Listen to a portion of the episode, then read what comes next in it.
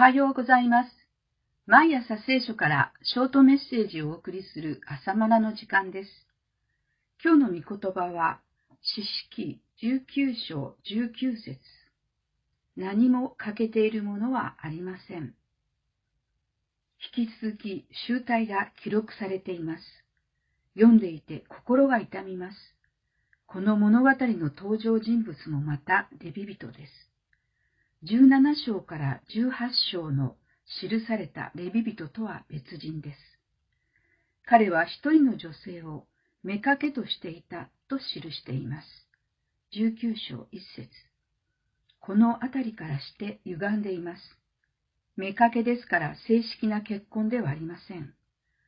夫婦関係が壊れてしまっています。さて、事の次第はこうです。妾の女性との間にトラブルがあって、彼女は里帰りをしてしまった。よりを戻そうとレビ人は実家に迎えに行く。そこで引き止める舅のために5日間も滞在し、結局その日の午後遅くに女を連れて出発した。そのため連れて帰る途中、ベニヤミン族のギベアの町で一泊しなければならなくなったが、その町の道徳は荒れていて、町の男たちはレビ人の妾を強姦して死に至らせてしまった。まるでソドムとゴモラの町のようです。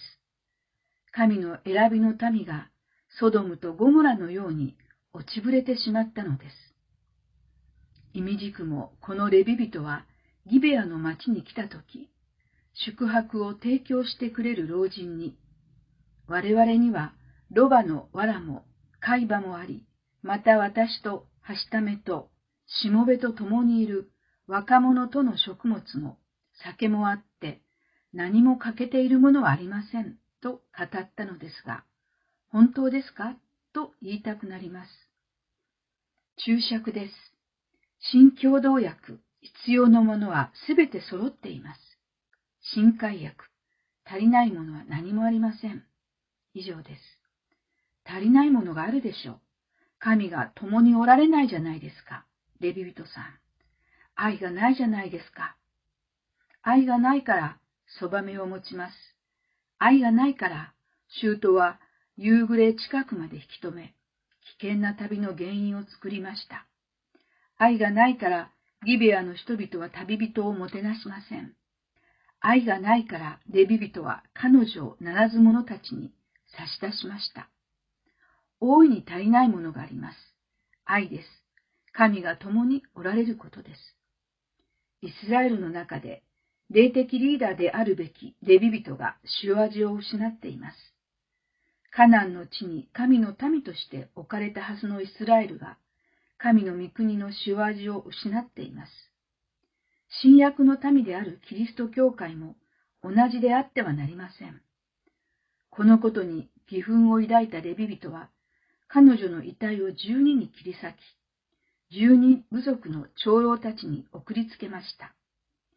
このショッキングな出来事に、各部族の長老たちは、事の収拾を話し合うために集まりました。さあ、どうすべきでしょう。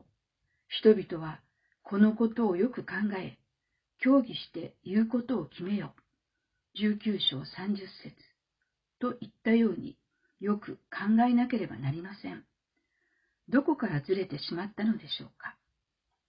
イエスの御霊は、エペソの教会にメッセージを送られました。あなたはどこから落ちたのか思い起こしなさい。あなた方は初めの愛から離れてしまった。黙示録2章4節から5節。そうです。どこからずれてしまったのか、思い起こしましょう。主イエスの愛の中にとどまっているだろうか。私の愛の中にとどまっていなさい。と言われた主イエスの御言葉に立ち返ろう。イエス様の愛に立ち返ろう。それではまた明日お会いいたしましょう。